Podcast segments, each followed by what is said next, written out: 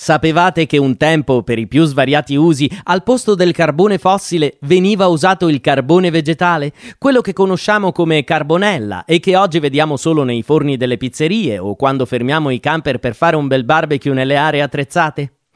Fino alla metà del secolo scorso, quello del carbonaio era un lavoro diffuso.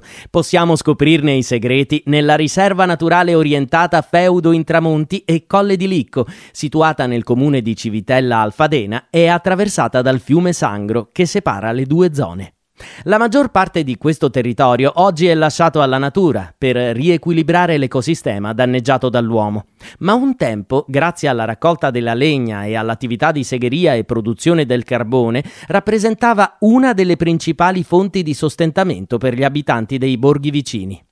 Siamo nella zona di riserva integrale del Parco Nazionale d'Abruzzo, Lazio e Molise, per cui l'ingresso è consentito esclusivamente nell'apposito centro visite, realizzato nel Casone Crugnale, dal nome della famiglia che lo abitava, che troviamo al chilometro 55 circa della strada statale 83 Marsicana.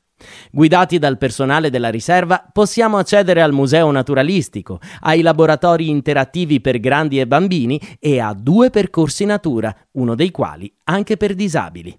Di fronte al casone Crugnale, dall'altra parte della strada, troviamo invece la Casa del Boscaiolo e l'area che rievoca gli antichi mestieri del bosco, in particolare quello del carbonaio, con i resti dell'antica segheria e la ricostruzione delle carbonaie.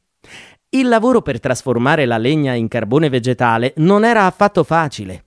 I carbonai si trasferivano nei boschi per mesi con l'intera famiglia, i bambini e le donne che dovevano accudirli, oltre che lavorare.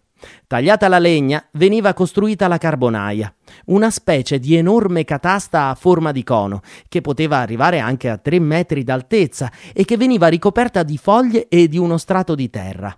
La terra impediva il passaggio di ossigeno e quindi la normale combustione a fiamma libera. In questo modo la legna si trasformava in carbone per cremazione.